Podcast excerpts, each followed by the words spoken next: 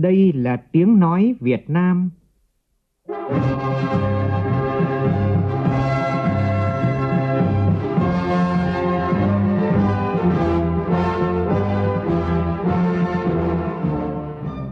là tiếng nói Việt Nam,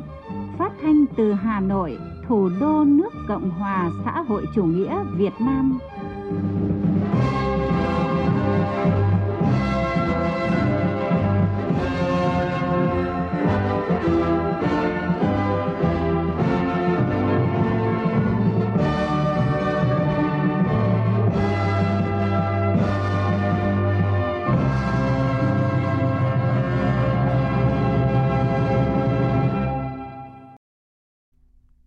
Kính chào quý vị và các bạn.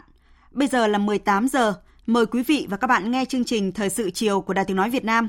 Chương trình Thời sự chiều nay có những nội dung chính sau đây.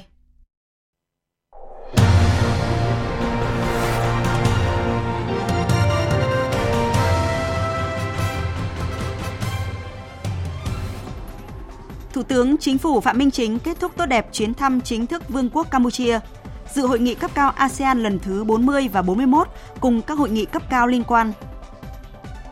Thủ tướng Cộng hòa Liên bang Đức Olaf Scholz bắt đầu chuyến thăm chính thức Việt Nam. Chiều nay, Thủ tướng Phạm Minh Chính chủ trì lễ đón và hội đàm với Thủ tướng Olaf Scholz. Bộ Công Thương yêu cầu các thương nhân đầu mối và phân phối ký biên bản cam kết về việc đảm bảo cung ứng xăng dầu cho các cửa hàng bán lẻ và hoàn thành trước ngày 16 tháng 11. Từ ngày mai 14 tháng 11, bắt đầu triển khai dịch vụ công trực tuyến mức độ 4, đổi giấy phép lấy xe trên cổng dịch vụ công quốc gia. Trong phần tin quốc tế, Đảng Dân Chủ của Tổng thống Mỹ Joe Biden đã thành công duy trì quyền kiểm soát Thượng viện. Ra mắt quỹ G20 trị giá 1 tỷ 400 triệu đô la Mỹ ứng phó với các đại dịch trong tương lai.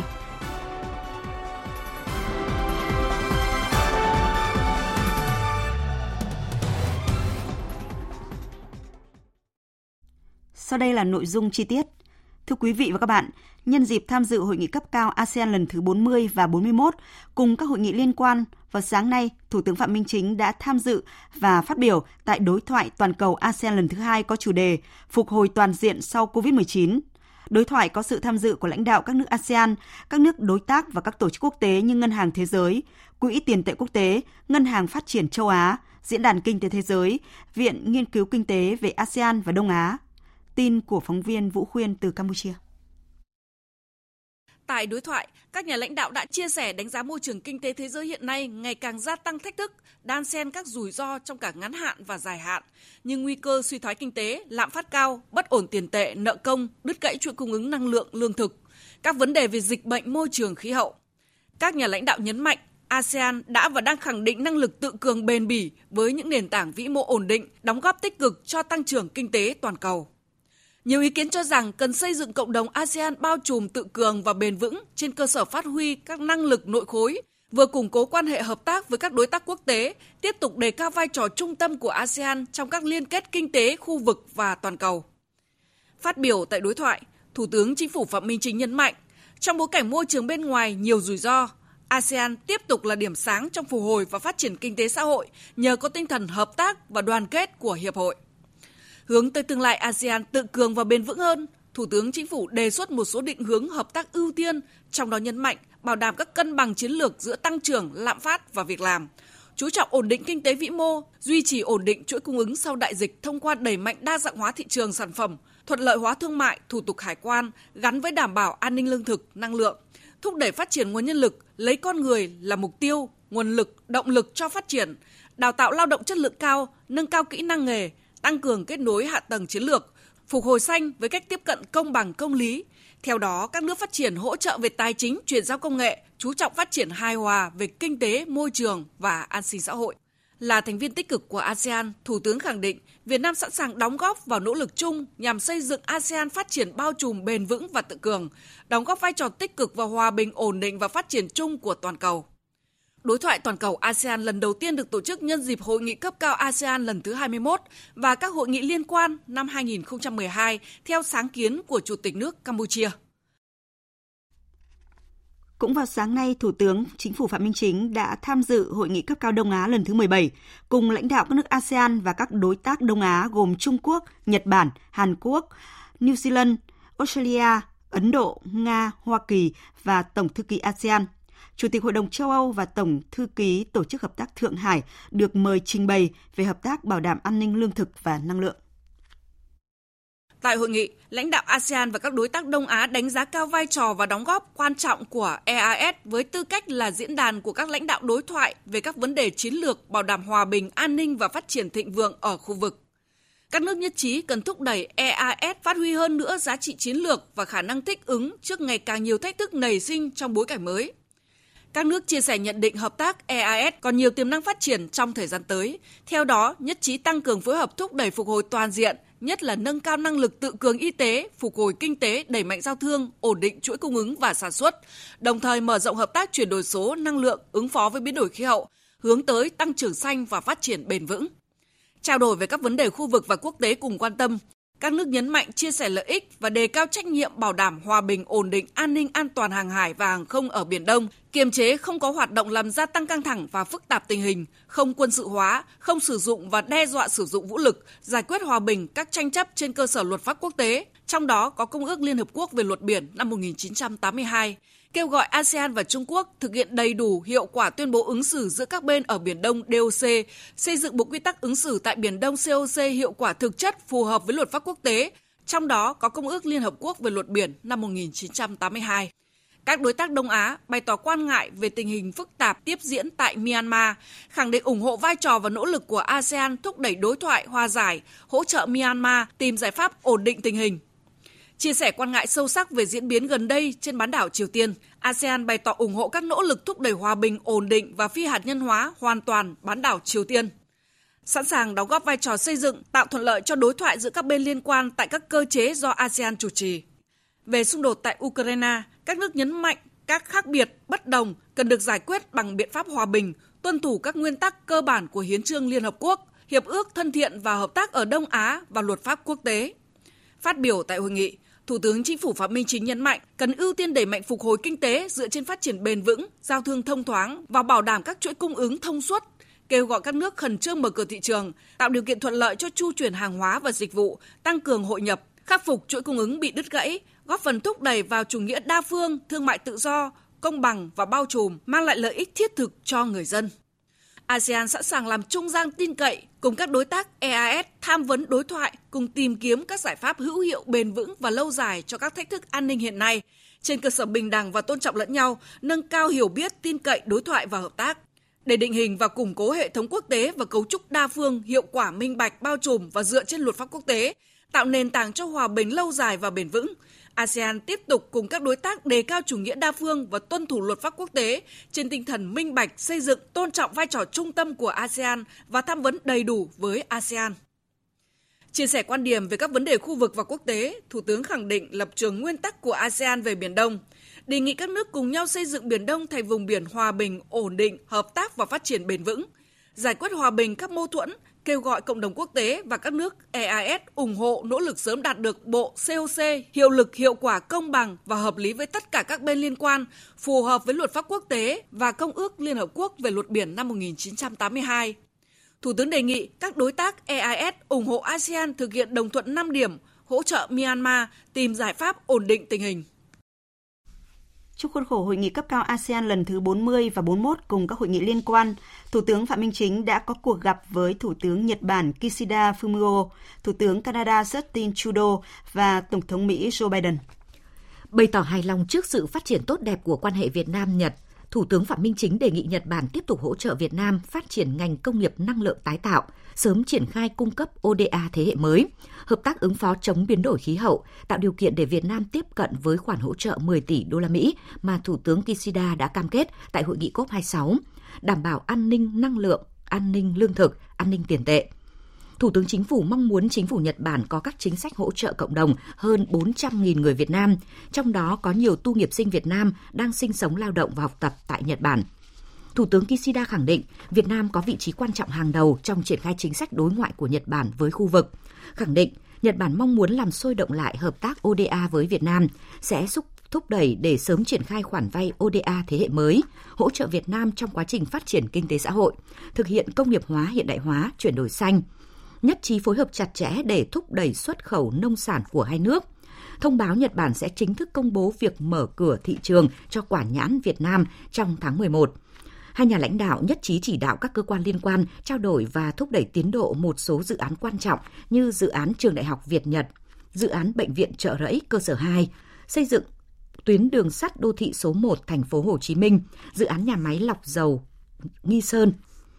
Trong cuộc trao đổi giữa Thủ tướng Phạm Minh Chính và Tổng thống Mỹ và Tổng thống Hoa Kỳ Joe Biden, hai nhà lãnh đạo khẳng định coi trọng và dành ưu tiên cao cho quan hệ đối tác toàn diện giữa hai nước, nhất trí tăng cường trao đổi đối thoại ở tất cả các cấp, đặc biệt là cấp cao, bằng nhiều hình thức linh hoạt. Trước mắt hai bên sẽ phối hợp chuẩn bị tốt cho điện đàm sắp tới giữa Tổng Bí thư Nguyễn Phú Trọng và Tổng thống Hoa Kỳ Joe Biden và tiến tới thực hiện chuyến thăm cấp cao giữa hai bên vào thời điểm thích hợp và điều kiện cho phép.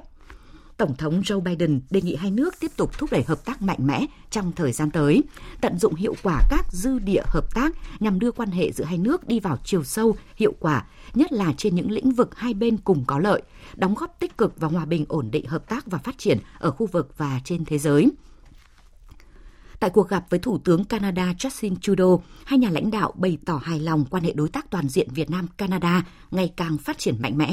Thủ tướng Phạm Minh Chính đề nghị Canada hỗ trợ Việt Nam trong lĩnh vực năng lượng, chuyển đổi số, chuyển đổi xanh, chia sẻ kinh nghiệm về công nghệ quản trị, hoàn thiện thể chế và nhất là đào tạo nguồn nhân lực chất lượng cao khẳng định hoan nghênh các doanh nghiệp Canada đầu tư vào Việt Nam, mong muốn Canada mở cửa thị trường hơn nữa cho hàng hóa Việt Nam, đặc biệt là nông thủy sản và cấp thêm nhiều học bổng cho sinh viên Việt Nam. Thủ tướng cũng đề nghị chính phủ Canada quan tâm giúp đỡ hơn 240.000 người Việt Nam đang sinh sống, làm việc và học tập tại Canada. Thủ tướng Justin Trudeau nhất trí với những đề xuất nêu trên và cho biết chiến lược Ấn Độ Dương-Thái Bình Dương mà Canada sắp công bố sẽ bao gồm nhiều lĩnh vực vốn là quan tâm chung của hai nước như đẩy mạnh đổi mới sáng tạo, công nghệ xanh, công nghệ sạch, công nghệ số, đào tạo nguồn nhân lực. Đầu giờ chiều nay, Thủ tướng Phạm Minh Chính và đoàn đại biểu cấp cao Việt Nam đã về tới thủ đô Hà Nội, kết thúc chuyến thăm chính thức Vương quốc Campuchia, dự hội nghị cấp cao ASEAN lần thứ 40 và 41 cùng các hội nghị cấp cao liên quan theo lời mời của Thủ tướng Vương quốc Campuchia, Chủ tịch ASEAN 2022 Samdech Techo Hun Sen. Trong chuyến công tác từ ngày 8 đến ngày 13 tháng 11 tại Campuchia, Thủ tướng đã có lịch trình dày đặc với gần 60 hoạt động, gồm các hoạt động song phương, đa phương và hoạt động cộng đồng chuyến công tác thành công trên mọi phương diện, thực hiện hiệu quả đường lối đối ngoại của Đại hội Đảng toàn quốc lần thứ 13 về tiếp tục đẩy mạnh và nâng cao hiệu quả công tác đối ngoại và hội nhập quốc tế và chỉ thị số 25 của Ban Bí thư về đẩy mạnh và nâng tầm đối ngoại đa phương đến năm 2030, vun đắp quan hệ láng giềng tốt đẹp với Campuchia và là thành viên chủ động, tích cực, có trách nhiệm với khu vực và quốc tế. Thưa quý vị và các bạn, hội nghị cấp cao ASEAN lần thứ 40 và 41 cùng các hội nghị cấp cao liên quan đã bế mạc sau 4 ngày diễn ra sôi nổi, đạt được nhiều kết quả quan trọng. Phóng viên Đài Tiếng nói Việt Nam thường trú tại Campuchia đưa tin. Phát biểu tại lễ bế mạc, Thủ tướng Campuchia Somdech Techo Hun Sen cho rằng với 16 cuộc họp cấp cao trong 4 ngày vừa qua, ASEAN đã hoàn thành các cuộc thảo luận toàn diện và thực chất về đường hướng sắp tới nhằm củng cố giá trị và vai trò trung tâm của ASEAN trong mối quan hệ với các đối tác bên ngoài trong bối cảnh tình hình khu vực và thế giới có những chuyển biến nhanh chóng và phức tạp. ASEAN đã thông qua và ghi nhận 70 văn kiện tuyên bố bao trùm trên ba trụ cột của cộng đồng ASEAN, ra tuyên bố chung về kỷ niệm 20 năm tuyên bố về ứng xử của các bên liên quan ở Biển Đông, tuyên bố của các nhà lãnh đạo ASEAN về kỷ niệm 55 năm thành lập ASEAN, tuyên bố của các nhà lãnh đạo ASEAN về kết nối ASEAN sau năm 2025.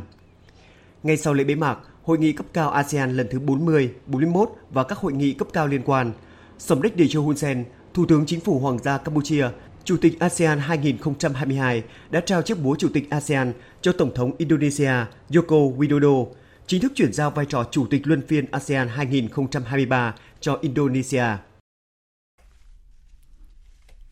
Thưa quý vị và các bạn, nhận lời mời của Thủ tướng Chính phủ Phạm Minh Chính, Thủ tướng Cộng hòa Liên bang Đức Olaf Scholz thăm chính thức Việt Nam từ ngày 13 đến ngày 14 tháng 11. Vào chiều nay, Thủ tướng Phạm Minh Chính đã chủ trì lễ đón chính thức Thủ tướng Olaf Scholz. Phóng viên Vũ Khuyên đưa tin. Trong không khí trang nghiêm, Thủ tướng Chính phủ Phạm Minh Chính và Thủ tướng Cộng hòa Liên bang Đức Olaf Scholz bước lên bục danh dự. Dưới quốc kỳ hai nước, quốc thiều hai nước đã được cử lên.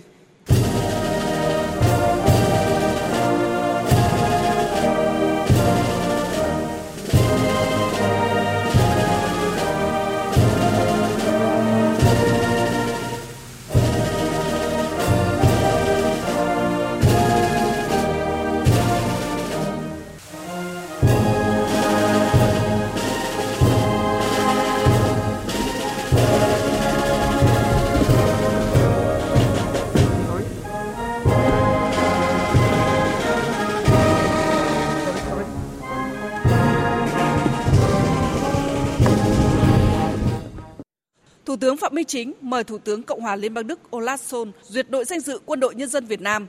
Sau đó, hai nhà lãnh đạo giới thiệu thành phần đoàn cấp cao hai bên tham dự lễ đón. Ngay sau lễ đón, Thủ tướng Chính phủ Phạm Minh Chính và Thủ tướng Cộng hòa Liên bang Đức Olaf Scholz đã tiến hành hội đàm. Tại cuộc hội đàm, Thủ tướng Chính phủ Phạm Minh Chính đánh giá chuyến thăm của Thủ tướng Olaf Scholz có ý nghĩa rất quan trọng, đưa quan hệ hai nước sang giai đoạn phát triển mới, đẩy mạnh tin cậy chính trị, thúc đẩy khuôn khổ đối tác chiến lược đi vào chiều sâu hiệu quả, tăng cường hợp tác hai nước hướng đến phát triển bền vững và cùng giải quyết các vấn đề toàn cầu.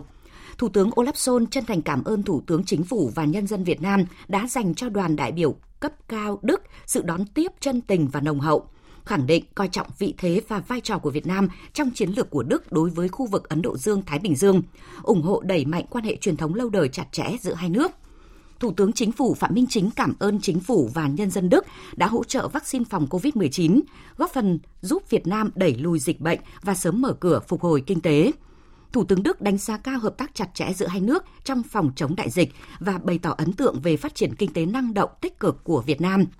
trong không khí tin cậy và thẳng thắn, hai thủ tướng đã trao đổi toàn diện về tình hình phát triển kinh tế xã hội mỗi nước, quan hệ hợp tác song phương và các vấn đề khu vực quốc tế cùng quan tâm. Hai thủ tướng bày tỏ vui mừng về những phát triển tích cực trong quan hệ hai nước bất chấp bối cảnh đại dịch. Lãnh đạo cấp cao hai nước duy trì tiếp xúc thường xuyên, đầu tư thương mại tăng trưởng mạnh mẽ. Việt Nam đã trở thành đối tác thương mại lớn nhất của Đức ở Đông Nam Á ngay trước và trong thời gian chuyến thăm của Thủ tướng Đức, các cơ quan hai bên đã ký ba văn kiện hợp tác về quốc phòng, chuyển đổi năng lượng và lao động đào tạo nghề, cho thấy quyết tâm mạnh mẽ của hai bên mở rộng và làm sâu sắc khuôn khổ đối tác chiến lược. Hai nhà lãnh đạo đã thống nhất các phương hướng biện pháp lớn để đẩy mạnh toàn diện hợp tác giữa hai nước – hai bên đã nhất trí tăng cường trao đổi đoàn các cấp, nhất là cấp cao, trên tất cả các kênh Đảng, Nhà nước, Chính phủ, Quốc hội, tiếp tục triển khai hiệu quả các cơ chế hợp tác song phương. Về kinh tế thương mại, hai nhà lãnh đạo khuyến khích các cơ quan doanh nghiệp hai nước tiếp tục triển khai đầy đủ hiệu quả Hiệp định Thương mại Tự do Việt Nam-EU, EVFTA. Thủ tướng Chính phủ Phạm Minh Chính đề nghị Quốc hội Đức sớm hoàn tất phê chuẩn Hiệp định Bảo hộ Đầu tư Việt Nam-EU, EVPA khuyến khích các doanh nghiệp Đức chuyển hướng mở rộng đầu tư tại Việt Nam, nhất là trong các lĩnh vực thế mạnh của Đức như chuyển đổi số, năng lượng tái tạo, hạ tầng chiến lược, thúc đẩy Ủy ban châu Âu EC sớm gỡ bỏ thẻ vàng đối với thủy sản Việt Nam, tạo thuận lợi cho xuất khẩu nông thủy sản của Việt Nam vào thị trường Đức. Thủ tướng Olaf Scholz khẳng định, Hiệp định EVFTA là động lực quan trọng thúc đẩy quan hệ kinh tế thương mại giữa hai bên, đề nghị hai nước tiếp tục đa dạng hóa quan hệ kinh tế, mong sớm thông qua Hiệp định EVPA, đánh giá cao nỗ lực của Việt Nam chuyển đổi nghề cá bền vững, nhấn mạnh các tập đoàn doanh nghiệp Đức ngày càng quan tâm đến Việt Nam có ổn định chính trị và môi trường đầu tư kinh doanh thuận lợi, đặc biệt trong các lĩnh vực năng lượng tái tạo, cơ sở hạ tầng và công nghiệp chế tạo. Hai bên nhất trí mở rộng hợp tác giữa hai nước trong các lĩnh vực như dạy nghề và lao động, quốc phòng an ninh, khoa học công nghệ, y tế, giáo dục đào tạo và đẩy mạnh phối hợp cùng giải quyết các thách thức toàn cầu. Về ứng phó với biến đổi khí hậu, hai bên thống nhất đẩy mạnh hợp tác về phát triển năng lượng tái tạo, hỗ trợ các vùng bị ảnh hưởng bởi biến đổi khí hậu như vùng đồng bằng sông Cửu Long, phối hợp để các bên nhất trí về tuyên bố chính trị về cơ chế đối tác chuyển đổi năng lượng công bằng trên cơ sở bảo đảm hài hòa lợi ích. Thủ tướng Chính phủ Phạm Minh Chính đề nghị Chính phủ Đức tiếp tục hỗ trợ tạo điều kiện thuận lợi cho cộng đồng người Việt Nam tại Đức hội nhập thành công và đóng góp cho phát triển kinh tế xã hội Đức, coi đây là tài sản quý báu trong quan hệ hai nước. Hai thủ tướng cũng trao đổi sâu rộng về các vấn đề khu vực quốc tế cùng quan tâm, khẳng định hai nước tiếp tục phối hợp chặt chẽ và ủng hộ lẫn nhau tại các diễn đàn và tổ chức quốc tế, nhất là thúc đẩy quan hệ giữa ASEAN với Đức và EU, cũng như hợp tác trong khuôn khổ ASEM Liên Hợp Quốc trao đổi về vấn đề Biển Đông. Hai bên tái khẳng định tầm quan trọng của việc đảm bảo hòa bình, ổn định, an ninh, an toàn và tự do hàng hải hàng không tại Biển Đông, giải quyết tranh chấp bằng biện pháp hòa bình, không sử dụng hoặc đe dọa sử dụng vũ lực, phù hợp luật pháp quốc tế, nhất là Công ước của Liên Hợp Quốc về luật biển năm 1982, UNCLOS 1982 sau hội đàm, hai thủ tướng đã có cuộc gặp gỡ báo chí chung, thông báo kết quả chính của hội đàm, nhấn mạnh hai bên nhất trí phối hợp chặt chẽ, thúc đẩy quan hệ đối tác chiến lược ngày càng phát triển sâu rộng hiệu quả, vì phát triển bền vững và lợi ích của hai nước, vì hòa bình ổn định hợp tác và phát triển ở khu vực và trên thế giới. Ngay sau hội đàm, Thủ tướng Phạm Minh Chính và Thủ tướng Cộng hòa Liên bang Đức Olaf Scholz đã có cuộc gặp báo chí sau cuộc hội đàm thành công vừa diễn ra. Phóng viên Vũ Khuyên tiếp tục đưa tin. Chia sẻ với báo chí, Thủ tướng Phạm Minh Chính một lần nữa nhiệt liệt chào mừng ngài Thủ tướng Olaf Scholz cùng đoàn đại biểu cấp cao Cộng hòa Liên bang Đức sang thăm chính thức Việt Nam. Thủ tướng khẳng định chuyến thăm của ngài Thủ tướng là sự kiện có ý nghĩa quan trọng, đánh dấu quan hệ hai nước bước sang giai đoạn phát triển mới, tạo xung lực làm sâu sắc quan hệ đối tác chiến lược và mở rộng hợp tác hai nước vì phát triển bền vững, cùng chung tay giải quyết các vấn đề toàn cầu, vì hòa bình, ổn định, hợp tác, phát triển trong khu vực và trên thế giới. Ngay trước thềm và trong thời gian chuyến thăm của ngài Thủ tướng Cộng hòa Liên bang Đức, các cơ quan của hai nước đã hoàn tất thủ tục và ký ba văn kiện hợp tác về quốc phòng, chuyển đổi năng lượng và lao động, đào tạo nghề, cho thấy mối quan hệ đối tác chiến lược ngày càng đi vào chiều sâu hiệu quả. Về phần mình, Thủ tướng Đức Olaf Scholz cảm ơn sự đón tiếp nồng nhiệt mà phía Việt Nam dành cho đoàn. Điều này cho thấy tầm quan trọng của quan hệ hai nước. Hai nước đã thiết lập quan hệ ngoại giao cách đây nhiều thập kỷ và luôn hợp tác chặt chẽ. Quan hệ hai bên đã được nâng lên mức đối tác chiến lược vào năm 2011 với nhiều dự án quan trọng được triển khai như Đại học Việt Đức. Thủ tướng Olaf Scholz cũng cho biết trong hội đàm, hai bên đã thảo luận về dự án tuyến metro mới tại Hà Nội với sự tham gia của đối tác Đức đã được lên kế hoạch. Hai bên cũng tập trung thảo luận về vấn đề mở rộng thị trường tiêu thụ hàng hóa, duy trì chuỗi cung ứng, nguồn nguyên liệu và địa bàn sản xuất trong bối cảnh kinh tế và chính trị thế giới có nhiều biến động. Thủ tướng Olaf Scholz khẳng định Việt Nam rất quan trọng với phía Đức và các doanh nghiệp của Đức trên cơ sở là Hiệp định Thương mại Tự do Việt Nam, Liên minh châu EU. Ông nhấn mạnh những điều kiện quan trọng để doanh nghiệp Đức đầu tư vào Việt Nam là môi trường đầu tư an toàn, việc thực hiện hiệu quả các thỏa thuận giữa hai bên, hoạt động đào tạo nghề, trao đổi nhân lực chuyên môn, Ông khẳng định rất vui mừng khi hai bên đã đạt được thỏa thuận trong vấn đề lao động và đào tạo nghề. Một vấn đề khác được đề cập tại hội đàm là bảo vệ môi trường và chuyển đổi năng lượng. Thủ tướng Đức đánh giá Việt Nam là một trong những nước chịu ảnh hưởng nặng nề bởi biến đổi khí hậu. Hai bên đã thảo luận về mối quan hệ đối tác chuyển đổi năng lượng bằng công bằng với nhiều mục tiêu lớn và hy vọng có thể đạt được thỏa thuận về nội dung này. Người đứng đầu chính phủ Đức cho hay hai bên đã trao đổi thẳng thắn cụ thể về nhiều vấn đề khu vực và toàn cầu cùng quan tâm. Trong đó, ông vui mừng chào đón hội nghị thượng đỉnh ASEAN Đức dự kiến lần đầu tiên được tổ chức vào tháng sau tại Bỉ. Dự kiến tối cùng ngày, hai thủ tướng sẽ tham dự hội nghị bàn tròn với các doanh nghiệp Việt Nam và Cộng hòa Liên bang Đức. Mời quý vị và các bạn tiếp tục nghe chương trình Thời sự chiều của Đài Tiếng Nói Việt Nam tại trụ sở Đảng Cộng sản Ấn Độ tại thủ đô New Delhi, Đại sứ Việt Nam tại Cộng hòa Ấn Độ Nguyễn Thanh Hải đã gặp và trao điện mừng của Tổng Bí thư Nguyễn Phú Trọng chúc mừng đồng chí Dorai Sami Raha tái cử Tổng Bí thư Đảng Cộng sản Ấn Độ tại Đại hội lần thứ 24 vừa qua. Phóng viên Đài Tiếng Nói Việt Nam thường trú tại Ấn Độ đưa tin. Tại buổi tiếp, Tổng Bí thư Đảng Cộng sản Ấn Độ Doraisamy Raha bày tỏ vui mừng và chân thành cảm ơn những lời chúc tốt đẹp của Tổng Bí thư Nguyễn Phú Trọng. Ông chia sẻ những tình cảm chân thành và nhấn mạnh sự gắn bó giữa hai đảng Cộng sản Ấn Độ và Việt Nam đã được thử thách qua lịch sử. Tổng bí thư Đảng Cộng sản Ấn Độ xúc động ôn lại nhiều kỷ niệm gắn bó với Việt Nam, khẳng định Việt Nam, nhân dân Việt Nam và Chủ tịch Hồ Chí Minh luôn ở trong trái tim nhân dân Ấn Độ. Đánh giá cao sự phát triển toàn diện trong quan hệ Việt Nam Ấn Độ, trong đó có việc hai nước thiết lập quan hệ đối tác chiến lược toàn diện. Tổng bí thư Đảng Cộng sản Ấn Độ nhấn mạnh, thúc đẩy quan hệ tốt đẹp với Việt Nam luôn là một chính sách xuyên suốt, đồng thuận của các lực lượng chính trị tại Ấn Độ. Về phần mình, Đại sứ Nguyễn Thanh Hải khẳng định Đảng Cộng sản Việt Nam coi trọng quan hệ truyền thống hữu nghị với các đảng Cộng sản cánh tả, trong đó có Đảng Cộng sản Ấn Độ. Đại sứ nhấn mạnh truyền thống lâu bền, tốt đẹp và những bước phát triển trong quan hệ giữa hai đảng thời gian qua. Thời sự VOV, nhanh, tin cậy, hấp dẫn. Sáng nay, Bí thư Trung ương Đảng, trưởng Ban dân vận Trung ương Bùi Thị Minh Hoài đã dự ngày hội đại đoàn kết toàn dân tộc tại thôn An Thuận, xã An Ninh, huyện Bình Lục, tỉnh Hà Nam. Thôn An Thuận có tổng số 520 hộ, hơn 1.500 nhân khẩu. Thời gian qua, đời sống vật chất tinh thần của người dân trong thôn được duy trì ổn định và phát triển.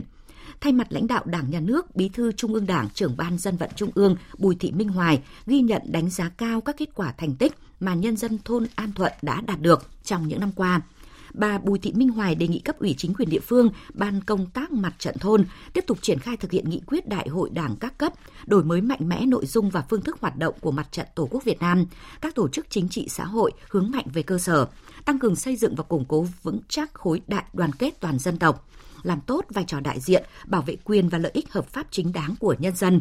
trưởng ban dân vận Trung ương yêu cầu cấp ủy chính quyền địa phương và nhân dân thôn An Thuận sẽ tiếp tục đoàn kết một lòng, phát huy truyền thống yêu nước, cách mạng, văn hóa, phấn đấu hoàn thành tốt các mục tiêu nhiệm vụ đã đề ra, xây dựng quê hương ngày càng văn minh, giàu đẹp. Thưa quý vị và các bạn, Ngày hội đại đoàn kết của đồng bào dân tộc Rắc Lây và Tờ Rinh, Tày, Nùng ở xã Khánh Trung, huyện miền núi Khánh Vĩnh, tỉnh Khánh Hòa diễn ra trong không gian lễ hội vui tươi, mang nhiều thông điệp, củng cố thêm sự đoàn kết các đồng bào dân tộc. Phóng viên Thanh Hiếu, thường trú tại khu vực miền Trung, phản ánh không khí Ngày hội đại đoàn kết ở xã Khánh Trung, huyện miền núi Khánh Vĩnh, tỉnh Khánh Hòa.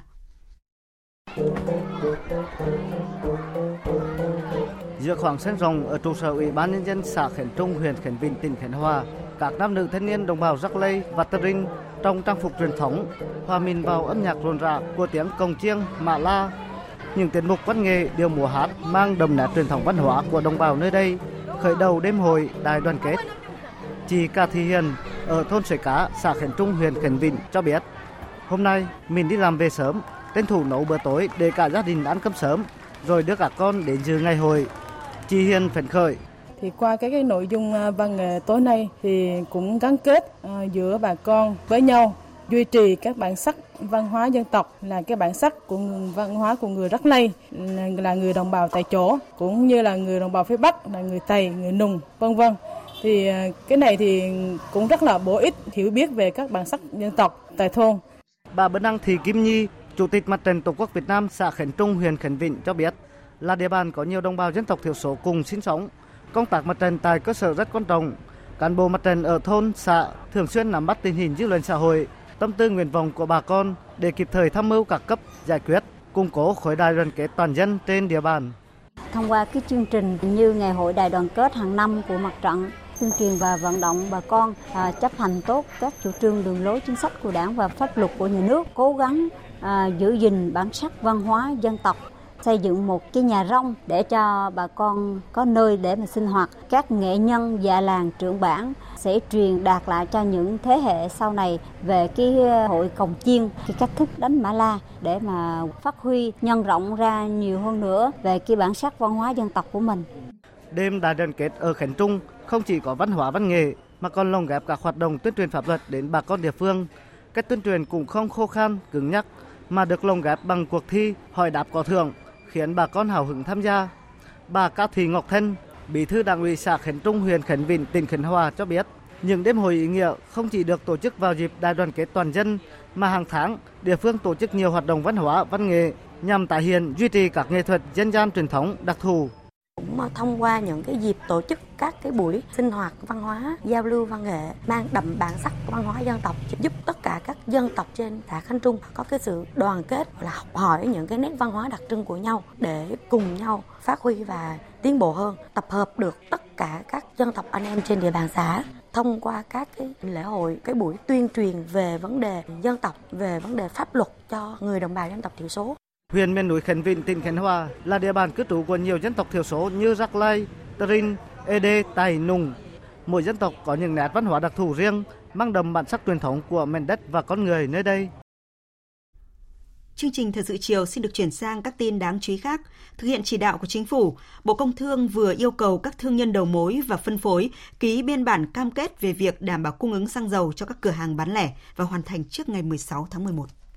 Bộ Công Thương vừa có công điện gửi Tổng cục Quản lý thị trường và Cục Quản lý thị trường các tỉnh thành phố về việc giám sát kiểm tra xử lý vi phạm và ký biên bản cam kết với các doanh nghiệp kinh doanh xăng dầu. Công điện nêu rõ, trong những ngày qua tại một số địa phương trên địa bàn cả nước đã xuất hiện trường hợp nhiều cửa hàng bán lẻ xăng dầu tạm ngưng hoạt động, gây ảnh hưởng đến hoạt động sản xuất kinh doanh của các doanh nghiệp và quyền lợi của người tiêu dùng. Trước tình hình đó, Bộ trưởng Bộ Công Thương yêu cầu tiến hành ký biên bản cam kết về việc đảm bảo cung ứng xăng dầu cho các cửa hàng bán lẻ xăng dầu đối với tất cả các thương nhân đầu mối và thương nhân phân phối trên địa bàn, hoàn thành xong trước ngày 16 tháng 11 tới.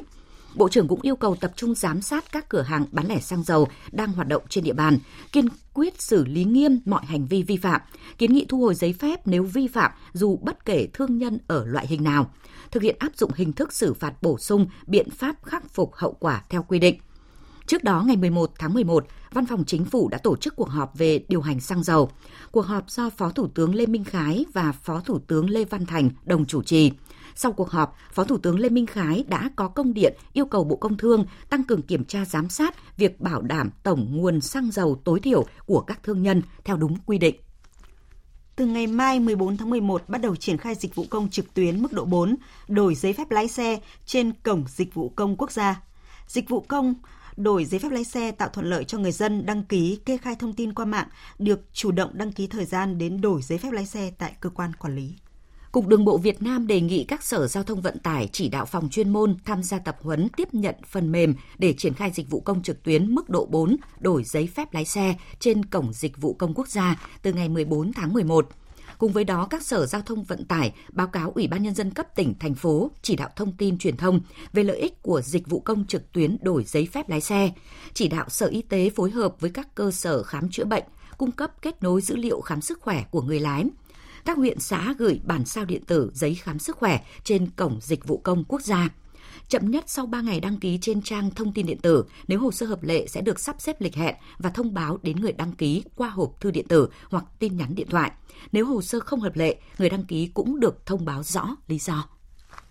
Hưởng ứng chương trình 1 tỷ cây xanh vì một Việt Nam xanh tại tỉnh Ninh Thuận, Bộ Tài nguyên và Môi trường, Ban Quản lý Vườn Quốc gia Núi Chúa, Khu Dự trữ Sinh quyển Thế giới Núi Chúa Ninh Thuận và Tập đoàn Panasonic Việt Nam vừa tổ chức lễ khởi động chương trình Sống khỏe, góp xanh cùng Panasonic. Tin của phóng viên Đài Tiếng Nói Việt Nam. Chương trình nhằm mục đích nâng cao ý thức bảo vệ rừng, lan tỏa lối sống xanh khỏe mạnh đến đông đảo người dân Việt Nam, đồng thời hưởng ứng lời kêu gọi trồng một tỷ cây xanh của Thủ tướng Chính phủ và Bộ Tài nguyên Môi trường vì một Việt Nam xanh. Theo đó, thông qua Bộ Tài nguyên và Môi trường, tập đoàn Panasonic trao tặng 12.000 cây xanh cho đại diện vườn quốc gia núi Chúa, khu dự trữ sinh quyền thế giới núi Chúa, tỉnh Ninh Thuận nói riêng và tiếp đó sẽ trao tặng khoảng 300.000 cây xanh cho 13 tỉnh thành khác trên cả nước nói chung để đóng góp cho sự phát triển bền vững của Việt Nam và thực hiện cam kết tác động xanh Green Impact với mục tiêu giảm phát thải CO2 vào năm 2050 ở mức hơn 300 triệu tấn, tương đương khoảng 1% tổng lượng phát thải toàn cầu. Phát biểu tại lễ phát động, ông Lê Huyền, Phó Chủ tịch Ủy ban nhân dân tỉnh Ninh Thuận cho biết. Chúng tôi cũng rất mong muốn rằng sau cái chương trình mà do Panasonic Việt Nam phối hợp cùng với Trung tâm Truyền thông Tài nguyên Môi trường tổ chức thì sẽ lan tỏa à, cho nhiều cái tập đoàn khác, nhiều doanh nghiệp khác và nhiều cá nhân khác cùng tiếp tục ủng hộ Ninh Thuận phát triển cái chương trình cây xanh tạo ra cái sinh kế và nếu bà con có cái sinh kế tốt như thế này thì sẽ giảm nghèo. Phấn đấu tất cả 63 địa phương đều hoàn thành dự toán được giao. Đây là yêu cầu của lãnh đạo Bộ Tài chính tại hội nghị giao ban nhằm đánh giá tình hình thực hiện nhiệm vụ công tác 10 tháng và triển khai các nhiệm vụ trong những tháng cuối năm của Tổng cục Thuế diễn ra mới đây.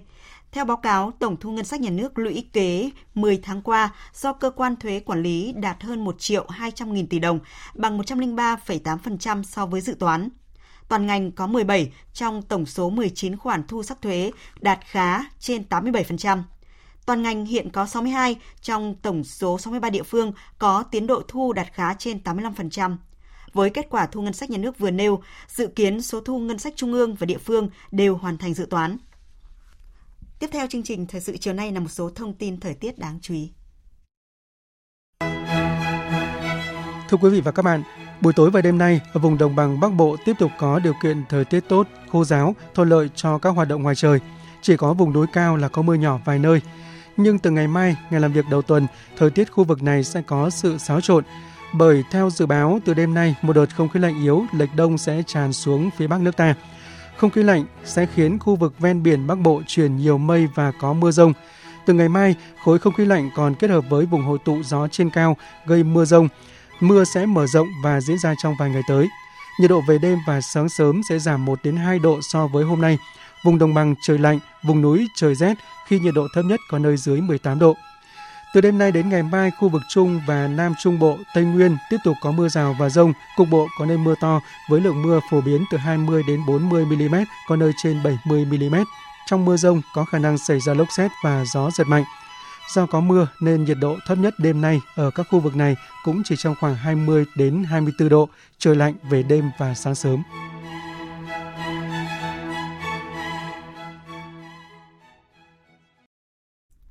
Xin chuyển sang phần tin quốc tế. Sáng nay, theo giờ Việt Nam, ứng cử viên Đảng Dân Chủ Catherine Masto đã vượt qua ứng cử viên Đảng Cộng Hòa ở bang Nevada để giành về chiếc ghế thứ 50 tại Thượng viện cho Đảng Dân Chủ để đảng này giữ được quyền kiểm soát tại Thượng viện Mỹ. Biên tập viên Đài tiếng nói Việt Nam thông tin. Với hai chiến thắng liên tiếp tại các bang Arizona và Nevada, Đảng Dân Chủ hiện đã có 50 ghế so với 49 ghế của Đảng Cộng Hòa, giành quyền kiểm soát Thượng viện mà không phải chờ kết quả cuộc bỏ phiếu vòng 2 tại bang cuối cùng Georgia vào đầu tháng 12 tới. Phát biểu từ Campuchia, Tổng thống Mỹ Joe Biden cho biết Đảng Dân Chủ hài lòng với kết quả bầu cử tính đến thời điểm hiện tại và trông đợi sẽ tạo ra thế đa số rõ rệt nếu ứng cử viên Đảng Dân Chủ giành chiến thắng ở bang cuối cùng Georgia.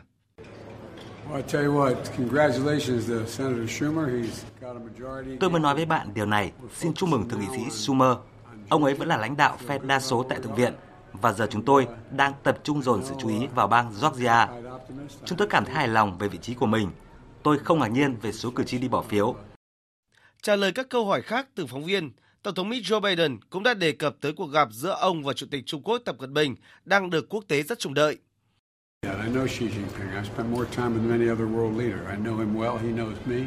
Tôi biết ông Tập Cận Bình, tôi đã dành nhiều thời gian cho ông ấy nhiều hơn bất kỳ nhà lãnh đạo thế giới nào khác. Tôi biết rõ về ông ấy, như ông ấy biết về tôi. Tuy nhiên, chúng tôi có một số hiểu lầm. Chúng tôi chỉ cần tìm ra đâu là ranh giới đỏ của nhau, đâu là điều quan trọng nhất đối với mỗi bên. Dự kiến Tổng thống Mỹ Joe Biden và Chủ tịch Trung Quốc Tập Cận Bình sẽ hội đàm trực tiếp vào ngày mai bên lề hội nghị thượng đỉnh G20 diễn ra tại Bali, Indonesia.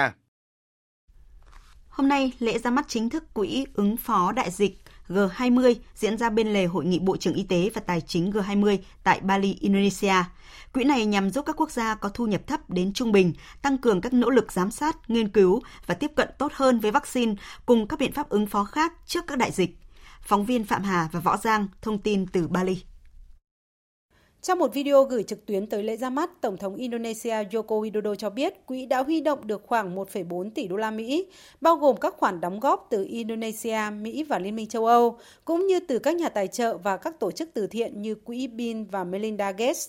Quỹ được thành lập trong bối cảnh nhiều nước đang phát triển bị bỏ lại phía sau trong đại dịch COVID-19, khi các nước giàu hơn thường tích trữ nhiều nguồn lực như vaccine để chống lại virus. Ngân hàng Thế giới và Tổ chức Y tế Thế giới ước tính thiếu hụt kinh phí hàng năm cho khả năng chuẩn bị sẵn sàng cho đại dịch là khoảng 10,5 tỷ đô la Mỹ. Mỹ hiện đóng góp 450 triệu đô la Mỹ cho quỹ chiếm gần 1 phần 3 trong tổng số quỹ. Đại dịch COVID-19 đã khiến mọi quốc gia trên thế giới nhận ra tầm quan trọng của việc cải tổ cấu trúc y tế toàn cầu. Đây cũng là một trong những vấn đề ưu tiên của G20 bên cạnh chuyển đổi năng lượng, chuyển đổi kỹ thuật số và các vấn đề kinh tế. Trước đó, ngày 10 tháng 11, Diễn đàn Y tế các nước thành viên G20 cũng nhất trí thiết lập cơ quan hợp tác toàn cầu, tăng tốc tiếp cận các công cụ ứng phó với COVID-19 để tích hợp hợp tác giữa các bên liên quan nhằm ứng phó với các đại dịch trong tương lai. Về quan hệ Nga-Mỹ, trước việc Mỹ tước bỏ quy chế coi Nga là nền kinh tế thị trường, chính giới và các nhà phân tích Nga đã lên tiếng phản đối, coi động thái này của Mỹ là mang động cơ chính trị. Người phát ngôn Điện Kremlin Dmitry Peskov cho biết quyết định của Mỹ tước bỏ quy chế kinh tế thị trường của Nga không góp phần ổn định thị trường kinh tế thế giới và đây là sự tiếp tục của các hành động gây áp lực lên Liên bang Nga theo mọi hướng.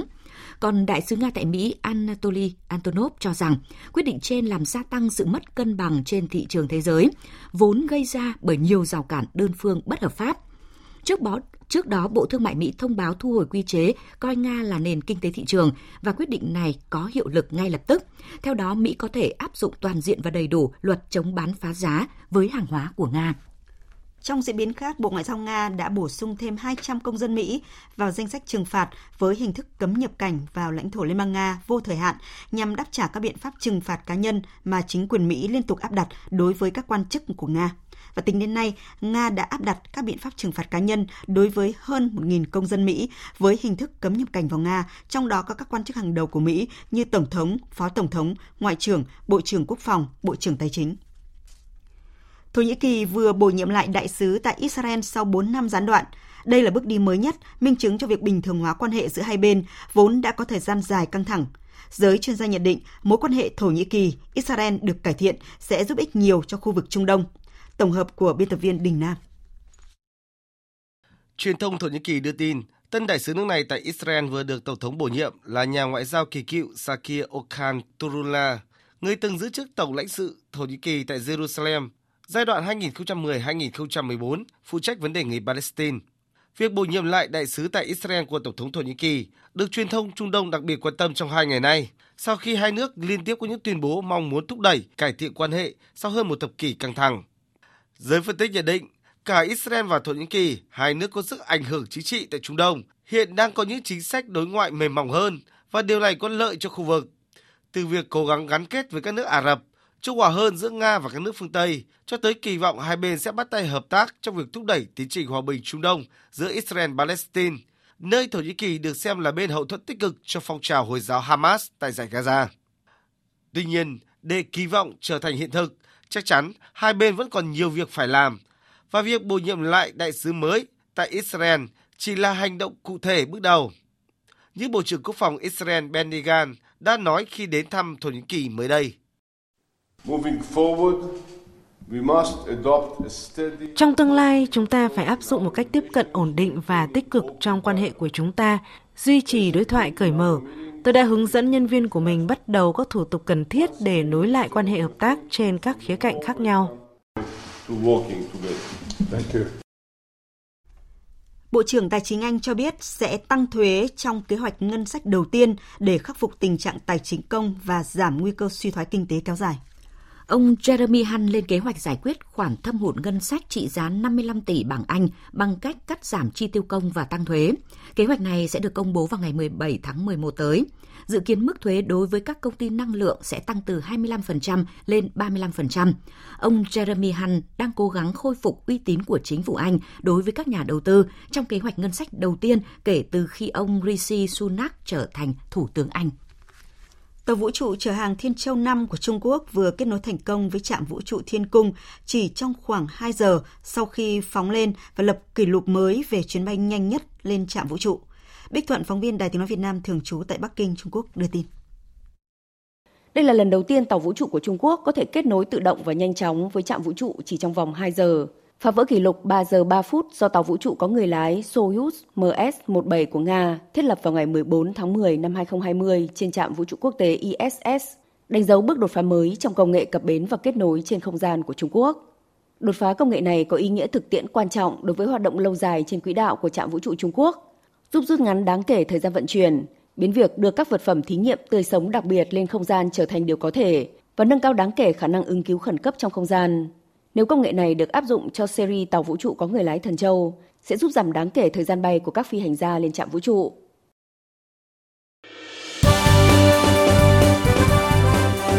Thời sự tiếng nói Việt Nam Thông tin nhanh Bình luận sâu Tương tác đa chiều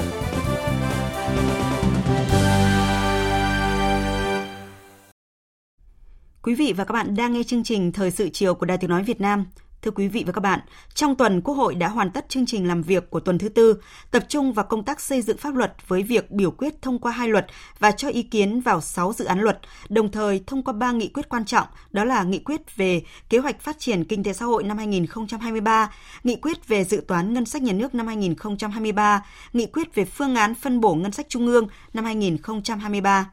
Đáng chú ý, trong tuần Quốc hội đã thảo luận về các báo cáo tư pháp, đặc biệt là công tác phòng chống tham nhũng năm 2022. Phóng viên Lại Hoa điểm lại hoạt động chính tại diễn ra tại nghị trường Quốc hội tuần qua.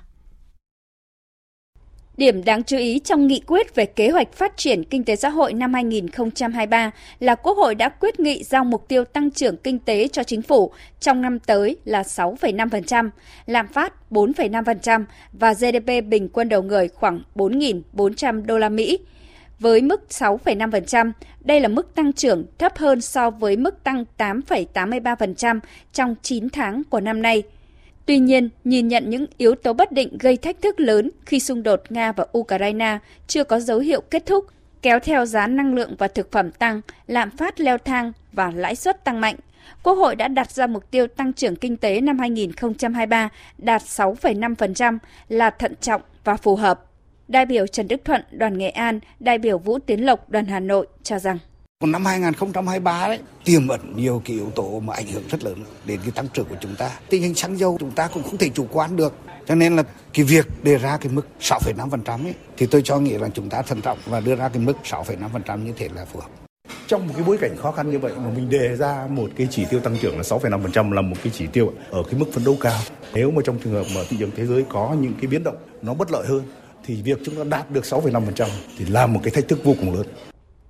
Trong nghị quyết về dự toán ngân sách nhà nước năm 2023, Quốc hội quyết nghị từ ngày 1 tháng 7 năm 2023 thực hiện điều chỉnh tiền lương, lương hưu, trợ cấp bảo hiểm xã hội và trợ cấp ưu đãi người có công.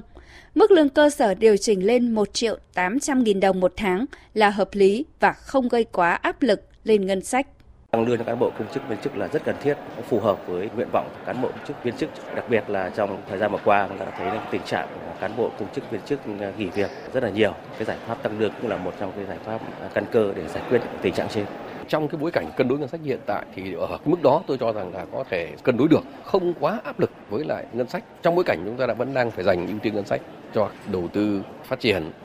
Lợi ích nhóm, lót tay, bôi trơn là những từ được đề cập nhiều lần trong báo cáo công tác phòng chống tham nhũng năm 2022, cho thấy thái độ thẳng thắn, không né tránh tồn tại. Đại biểu Nguyễn Anh Trí, đoàn Hà Nội, ví tham nhũng vặt với vòi bịch tuộc, vừa nhiều vòi, vừa đeo đẳng, bám chặt đã gây bức xúc lớn cho nhân dân. Đại biểu Nguyễn Quang Huân, đoàn Bình Dương đề nghị cần xây dựng bộ quy tắc ứng xử tiêu chuẩn liêm chính ở cơ quan công quyền – từ những nguyên nhân xảy ra tham nhũng do người đứng đầu, do năng lực đạo đức cán bộ công chức viên chức và kể cả do thu nhập. Nhiều đại biểu mong muốn có chế tài mạnh hơn để tổ chức cá nhân không dám, không cần tham nhũng.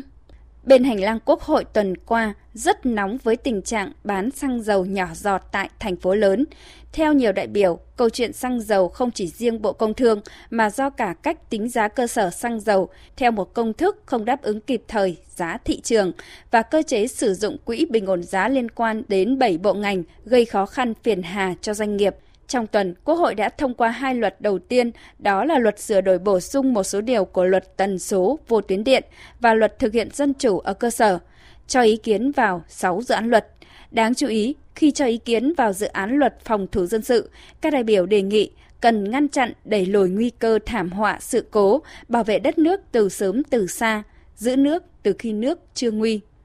thảo luận về dự án luật bảo vệ quyền lợi người tiêu dùng sửa đổi, các đại biểu đề nghị làm rõ trách nhiệm của tổ chức cá nhân kinh doanh đối với sản phẩm hàng hóa có ảnh hưởng đến sức khỏe người tiêu dùng.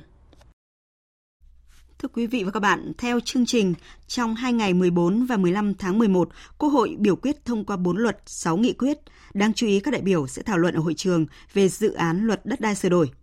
Kỳ họp thứ tư Quốc hội khóa 15 sẽ bế mạc vào ngày 15 tháng 11. Tiếp theo chương trình Thời sự chiều nay, mời quý vị và các bạn nghe một số thông tin thể thao đáng chú ý.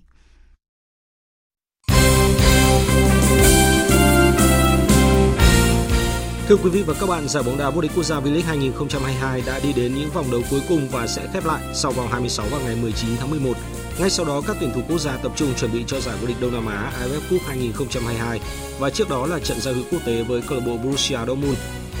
Trận đấu giữa đội tuyển quốc gia và đội bóng hàng đầu tới từ Bundesliga vào ngày 30 tháng 11 tại sân vận động quốc gia Mỹ Đình, Hà Nội nhận được sự quan tâm của đông đảo người hâm mộ và những tuyển thủ cũng có sự háo hức. Đội trưởng đội tuyển Việt Nam Đỗ Hùng Dũng chia sẻ. Điều đầu tiên thì bản thân em à, cùng đội tuyển Việt Nam à, rất là vinh dự vì được à, đón tiếp một câu lạc bộ lớn như Borussia Dortmund. Đây sẽ là một trận đấu mà em hy vọng là đội tuyển Việt Nam sẽ học được rất là nhiều điều từ một cái nền bóng đá hàng đầu thế giới. Hy vọng là Dortmund sẽ đến Việt Nam và cảm nhận được cái tình yêu của người hâm mộ Việt Nam em hy vọng là đây là một trận đấu đẹp để dành tặng các khán giả. Cách đây mấy năm thì ờ, khi mà Man City hay là Arsenal đến thì em mới chỉ đón nhận trên tư cách là một cổ động viên. còn bây giờ thì ờ, rất là tự hào khi được khoác áo đội tuyển Việt Nam để đối đầu với Borussia Dortmund.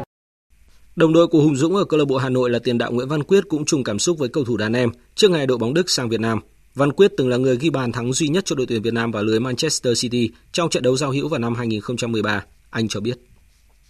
Đầu tiên thì bản thân ờ, rất là vui khi được ờ, thi đấu những cái trận đấu với những cầu thủ từng thi đấu quốc tế, từng ờ, thi đấu ở những cái đấu trường Champions League. À, đấy là cái vinh dự. À, việc sắp tới gặp đội bóng Dortmund thì bản thân quyết nghĩ là đội tuyển Việt Nam hiện tại đang có phong độ rất là tốt và cái sự khoảng cách giữa đội tuyển Việt Nam và các đối thủ quốc tế cũng rất là gần, không còn bị khoảng cách xa thì đây là một cái trận đấu tôi nghĩ là đội tuyển Việt Nam sẽ thi đấu tốt trên sân nhà với cái sự ủng hộ của khán giả. Trận đấu giao hữu của đội tuyển Việt Nam được đồng tổ chức bởi Next Media, Liên đoàn bóng đá Việt Nam và câu lạc bộ Borussia Dortmund. Người hâm mộ có thể mua vé trực tuyến qua ứng dụng VinID hoặc đến mua tại các điểm bán vé ở Liên đoàn bóng đá Việt Nam, sân vận động Hàng Đẫy Hà Nội, sân vận động Việt Trì Phú Thọ và sân vận động Thiên Trường Nam Định. Vòng loại khu vực phía Bắc Cúp bóng đá 7 người quốc gia Hyundai Cup 2022 khởi tranh chiều nay tại Trung tâm Văn hóa Thông tin và Thể thao Hoàng Mai, Hà Nội. Trước đó một ngày là vòng loại phía Nam khởi tranh tại Trung tâm Thể thao Bình Thạnh, Thành phố Hồ Chí Minh. Ông Phạm Ngọc Tuấn, Tổng Giám đốc Công ty Việt Football, trưởng ban tổ chức giải cho biết. Sân chơi bóng đá 7 người à, thực sự đang có những cái bước phát triển rất là bền vững và mạnh mẽ. Và với cái việc phát triển được nhiều cái hệ thống tổ chức sâu và rộng và bền vững đều đặn qua hàng năm như thế này thực sự nó là một cái à, ngọn cờ đầu để có thể thu hút và lan tỏa được cái mô hình bóng đá 7 người ra rất nhiều địa phương à, trên toàn quốc. Bây giờ thì rất là vui mừng ở nhiều nơi họ đã chuyển dần sang chơi sân 7 và họ chơi theo cái tiêu chuẩn của việc football. Chiến lược của chúng tôi là làm sao để có thể hệ thống hóa và phát triển bền vững cái sân chơi này, cái mô hình được lan tỏa ra ờ, toàn quốc và như vậy cái phong trào bóng đá 7 người của chúng ta thực sự sẽ có những cái bước phát triển hết sức là mạnh mẽ trong thời gian tới. Ở mùa thứ hai được tổ chức, 48 đội bóng tranh tài ở vòng loại 4 khu vực để chọn ra 8 đội xuất sắc nhất tham dự vòng chung kết toàn quốc diễn ra tại Hà Nội từ 15 đến 18 tháng 12. Giải đấu còn có vòng loại khu vực miền Trung và Tây Nguyên thi đấu tại khu thể thao Tuyên Sơn Đà Nẵng và trường Đại học Tây Nguyên Đắk Lắk khởi tranh vào các ngày 19 và 20 tháng 11. Huấn luyện viên Hoàng Anh Tuấn ghi nhận. Vài năm trở lại đây thì cái, cái sân chơi 7 người nó, nó phát triển rất là mạnh. Cái tính chất trận đấu rồi khả năng chuyên môn rồi cái ảnh hưởng đến cái bóng đá phong trào rất là mạnh. Bóng đá chuyên nghiệp rất cần đến bóng đá phong trào, bóng đá học đường. Chúng ta ở Việt Nam lại có sân chơi 7 người thì nó tham gia vào cái phần mà đóng góp cho cái phát triển của bóng đá ở những cái cấp độ thấp nhất nhưng mà uh, tôi thấy cái sự tổ chức hết sức chu đáo và tương lai thì bóng đá 7 người sẽ đóng góp một cái phần rất là quan trọng cho bóng đá chuyên nghiệp Việt Nam. Chuyển sang phần tin thể thao quốc tế, Vòng 16 giải bóng đá ngoại hạng Anh chứng kiến Manchester City nhận thất bại bất ngờ 1-2 trước Brentford ngay trên sân nhà Etihad. Đội khách mở tỷ số nhờ công Ivan Toni ở ngay phút 16 trước khi để Phil Foden gỡ hòa ở phút bù giờ hiệp 1. Tới phút bù giờ thứ 8 của hiệp 2, Ivan Toni hoàn tất cú đúp và giúp Brentford giành trọn 3 điểm. Cũng ở vòng 16, Darwin Nunes lập cú đúp trong chiến thắng 3-1 của Liverpool trước Southampton. Tottenham ngược dòng ngoạn mục để thắng Leeds United sau khi bị đội khách 3 lần dẫn trước. Bournemouth thắng Everton 3-0 và Nottingham Forest vượt qua Crystal Palace với tỷ số 1-0. Chelsea để thua trận thứ ba liên tiếp khi nhận thất bại 0-1 trên sân Newcastle United, trong khi Arsenal thắng 2-0 ở chuyến làm khách của Wolverhampton để củng cố ngôi đầu và bỏ xa nhóm bám đuổi 5 điểm. Tại vòng 15 Bundesliga, Musiala trong trận thứ 100 khoa Bayern Munich đã kiến tạo cả hai bàn giúp đội chủ nhà hạ Schalke 2-0 ở trận cuối trước khi cùng tuyển Đức dự World Cup. Gnabry và Choupo-Moting là những cầu thủ ghi bàn trong trận đấu này, giúp Bayern có chiến thắng thứ 10 ở mùa này và độc chiếm ngôi đầu bảng xếp hạng với 34 điểm. Vị trí thứ nhì đang thuộc về Leipzig với 28 điểm sau khi đội bóng giành thắng lợi 2-1 trên sân Werder Bremen. Còn tại Italia, Napoli có trận thắng thứ 10 liên tiếp ở Serie A khi vượt qua đối thủ Udinese với kết quả 3-2 trong trận đấu vòng 15 diễn ra tối qua. Napoli dẫn tới 3 bàn nhờ công của Osimhen, Zielinski và Almas trước khi để đội khách rút ngắn cách biệt xuống 2-3 trong những phút cuối. Kết quả này giúp đội bóng của huấn luyện viên Spalletti có trong tay 41 điểm, bỏ xa Lazio và AC Milan tới 11 điểm trên bảng xếp hạng. Dự báo thời tiết Phía Tây Bắc Bộ có mưa vài nơi, sáng sớm có sương mù và sương mù nhẹ rải rác, gió nhẹ, sáng sớm trời lạnh, có nơi trời rét, nhiệt độ từ 20 đến 30 độ, có nơi thấp nhất dưới 18 độ. Phía Đông Bắc Bộ có mưa vài nơi, sáng sớm có sương mù và sương mù nhẹ rải rác, riêng khu vực đồng bằng và ven biển có mưa, mưa nhỏ rải rác, gió đông đến đông nam cấp 2, cấp 3, nhiệt độ từ 21 đến 30 độ, vùng núi có nơi dưới 20 độ. Khu vực từ Thanh Hóa đến Thừa Thiên Huế có mưa, mưa rào rải rác, gió đông bắc đến đông cấp 2, cấp 3, nhiệt độ từ 22 đến 30 độ. Khu vực từ Đà Nẵng đến Bình Thuận có mưa rào và rải rác có rông, cục bộ có mưa to, gió đông bắc đến đông cấp 2, cấp 3. Trong mưa rông có khả năng xảy ra lốc xét và gió giật mạnh, nhiệt độ từ 23 đến 32 độ. Tây Nguyên có mưa rào và rải rác có rông, cục bộ có mưa to, gió nhẹ, nhiệt độ từ 20 đến 29 độ. Nam Bộ có mưa rào và rông vài nơi, riêng miền Tây chiều tối có mưa rào và rông rải rác, gió đông bắc đến đông cấp 2, cấp 3. Trong mưa rông có khả năng xảy ra lốc xét và gió giật mạnh. Nhiệt độ từ 23 đến 34 độ. Khu vực Hà Nội có mây, có mưa vài nơi, sáng sớm có sương mù và sương mù nhẹ rải rác, gió đông nam cấp 2, cấp 3, nhiệt độ từ 23 đến 29 độ. Dự báo thời tiết biển, Vịnh Bắc Bộ không mưa, tầm nhìn xa trên 10 km, gió đông đến đông bắc cấp 3, cấp 4. Vùng biển từ Quảng Trị đến Quảng Ngãi, vùng biển từ Bình Định đến Ninh Thuận, vùng biển từ Bình Thuận đến Cà Mau có mưa vài nơi, riêng phía Nam có mưa rào và rông rải rác, tầm nhìn xa trên 10 km, giảm xuống 4 đến 10 km trong mưa, gió đông đến đông bắc cấp 4, cấp 5. Khu vực Bắc Biển Đông có mưa vài nơi, tầm nhìn xa trên 10 km, gió Đông Bắc cấp 5, riêng khu vực phía Bắc đêm có lúc cấp 6, giật cấp 7, cấp 8, biển động. Khu vực giữa Biển Đông và khu vực quần đảo Hoàng Sa thuộc thành phố Đà Nẵng có mưa rào rải rác và có nơi có rông, tầm nhìn xa trên 10 km, giảm xuống 4 đến 10 km trong mưa, gió Đông Bắc cấp 4, cấp 5. Khu vực Nam Biển Đông và khu vực quần đảo Trường Sa thuộc tỉnh Khánh Hòa có mưa rào và rông rải rác, tầm nhìn xa trên 10 km, giảm xuống 4 đến 10 km trong mưa, gió đông bắc đến đông cấp 4, cấp 5. Vùng biển từ Cà Mau đến Kiên Giang và Vịnh Thái Lan có mưa rào và rông rải rác,